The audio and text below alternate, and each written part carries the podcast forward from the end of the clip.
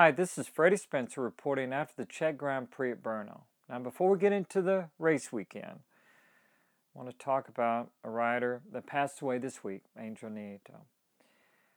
Now, Angel was a great world champion, 13 world titles, over 16 years of racing at the world level.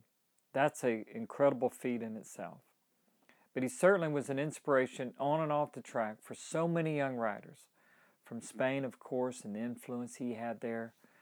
The fact that after he retired from racing, he got into race management, race team management, and so the support and the inspiration he was for so many young riders in Spain as well as around the world was incredible. Now, I had the privilege of getting to see him win races and his last three world titles when I came over in 1982.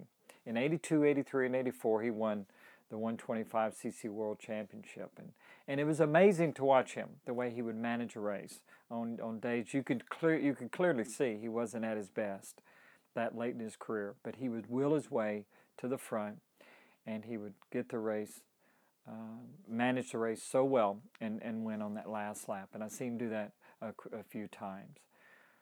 I got the pleasure of getting to know Angel all these last years, uh, doing some classic and, and vintage events. And so it was a real privilege to get to know the man away from the racetrack. He was an inspiration, like I said, for so many young riders, the way he was able to, to win races on the track, but more importantly, the way he handled himself off the track. So he's cer- certainly going to be missed by motorcycle fans all over the world.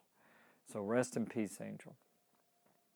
Now let's talk about the races this weekend. After the long summer break, well, it was only four weeks. I'm sure for some riders it seemed very short. For some, it seemed like it lasted forever. But it was going to be interesting to see uh, who was going to come out of the gate firing.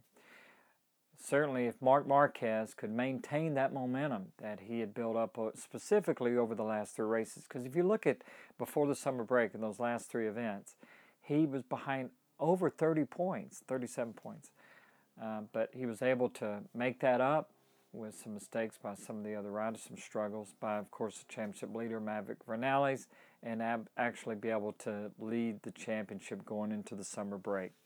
Now, him and his teammate, along with Cal Crutchlow, they did a two-day a two-day test at Brno over that summer break, and it may have been one of the smartest things they, they've ever done. Now, the racetrack at Brno is not a track that seemed to suit Marc Marquez and Honda of these last few years. And let's talk about maybe a couple of reasons why. I remember the first time I went to Brno. It was the first year that they were having a Grand Prix there. The track had just been built. This was 1987.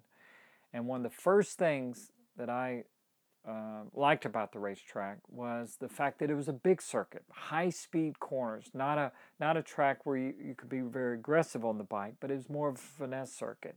And it was certainly a track you spend a lot of time on the edge of the tire it requires the motorcycle to have the ability to be able to change direction with those big S's and be able to do it at at a pretty high speed as you're accelerating. So it requires the bike to, to be able to have those characteristics.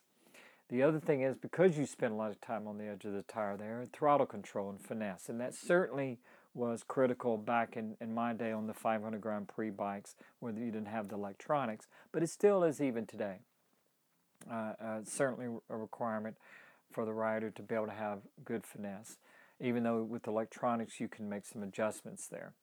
But it was going to be a track that maybe the Honda was going to struggle on. And so I know that probably the Yamaha guys were certainly looking forward to getting to Brno because they've won there. The Yamaha has certainly won there the last couple years. Now, Dani Pedrosa did win there in 14 on, on the Honda. Um, and Cal Crutchlow won there on the Honda last year in mixed conditions. But in normal conditions, in normal dry conditions, uh, it seemed like maybe it was a good track for the Yamaha. You would think maybe it'd be a good power uh, track for the Ducati with the horsepower.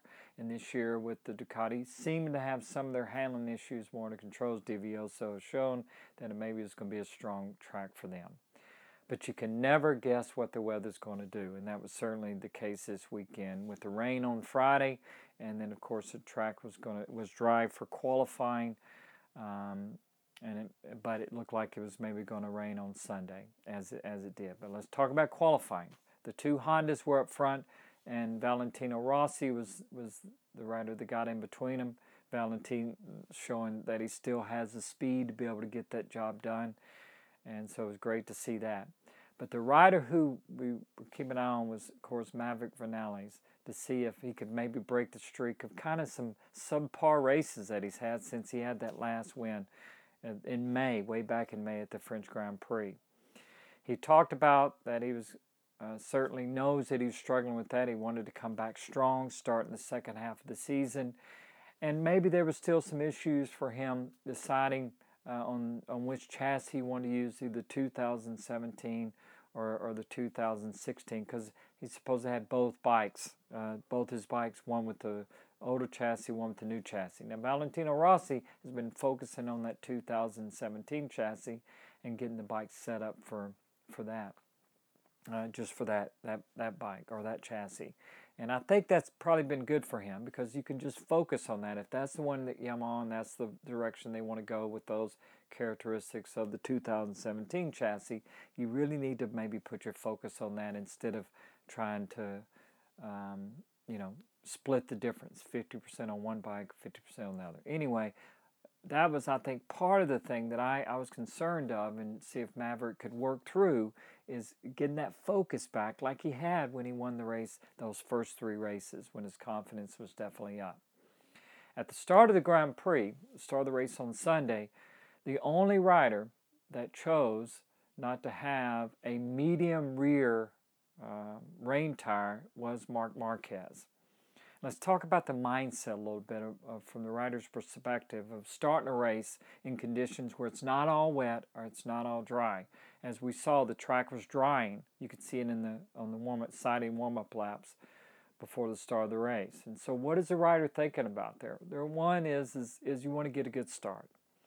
Uh, because the track's not completely dry and you got that drying line, that actually narrows up where the amount of racetrack that the riders will be using.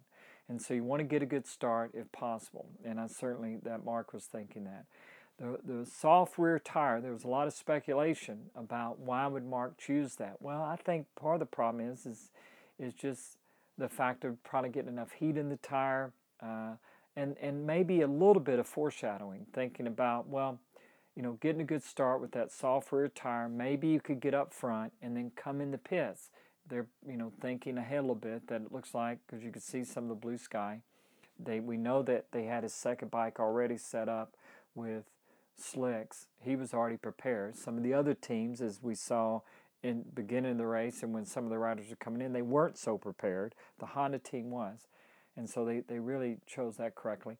But I think maybe that was part of some of their thinking. I, I didn't think after the, that first lap that if Marc knew how slow he was going to be and how difficult it was going to be from the very beginning, he probably would have chosen to have that rear medium rain tire on. Because after the second lap, he was so far back in the field, he didn't have a choice to, but to come in. And that choice was the right one to come in early and to get on his bike with slicks there was less riders to fool with if you think about it in and out of the pits and, and he was able to get back on the track. The next lap most of the front runners came in the lap after that they did. So in many ways when he got back on the track he had a pretty clear racetrack. And and he was and, and we saw that third lap when he took the lead he already had 19 second advantage. So he got in out of the, out of the pits uh, smoothly and was able to make that right choice, even though it looked like at the start of the race by putting that soft rear media, uh, rain tire on, it certainly wasn't going to be the choice, the right one, but it worked out for him. Maverick Vinales talked about after the race that he actually choosing the 217 chassis as where his focus, buddy. He actually went to a setup that was more closer to what Valentino was running. And that was a smart move. So maybe part of his thinking is, is you know, after he won those three races, he's struggling. Is hey, listen, I'm, I'm just going to focus on, you know, what I need to do. I think we're going in the right way, and I think maybe his team and him realized they weren't. They opened up a little bit, like maybe we don't have the right um, mindset here, going in the right direction, and so they chose what Valentino was running. He was able to finish in third position. I think that's going to benefit him going into this weekend, is getting some of his confidence back and he made that right choice. Dani Pedrosa, another good ride for him. Uh, up front, got in second position. He's just right there every week, and that 150 podium, uh, 150th podium. It shows, even though he's never won the MotoGP World Championship, and he's obviously been world champion in, in the smaller classes, 250 and stuff. So he's, but he's certainly a great rider. You can't take anything away from him, uh, and shouldn't. So congratulations to him. So that is the race for this weekend. We had Marc Marquez, who's certainly uh, shown uh, that he's maintaining that momentum, and now he's got a 14 point advantage over Maverick Vinales. Valentino Rossi was right there. Dani Pedrosa was right there. Another good ride for Cal Crutchlow on the Honda. So it's going to be interesting going to this weekend if those guys would be up front, or if we saw last year at the track in Austria, the Ducatis were able to dominate. Jorge Lorenzo, I believe, is going to be strong this weekend. And if he's going to win the first time on a Ducati this year, or have a chance, I think, to win any race, unless the conditions are otherwise, it might be this weekend in Austria. I'm looking forward to this weekend. I hope you are too.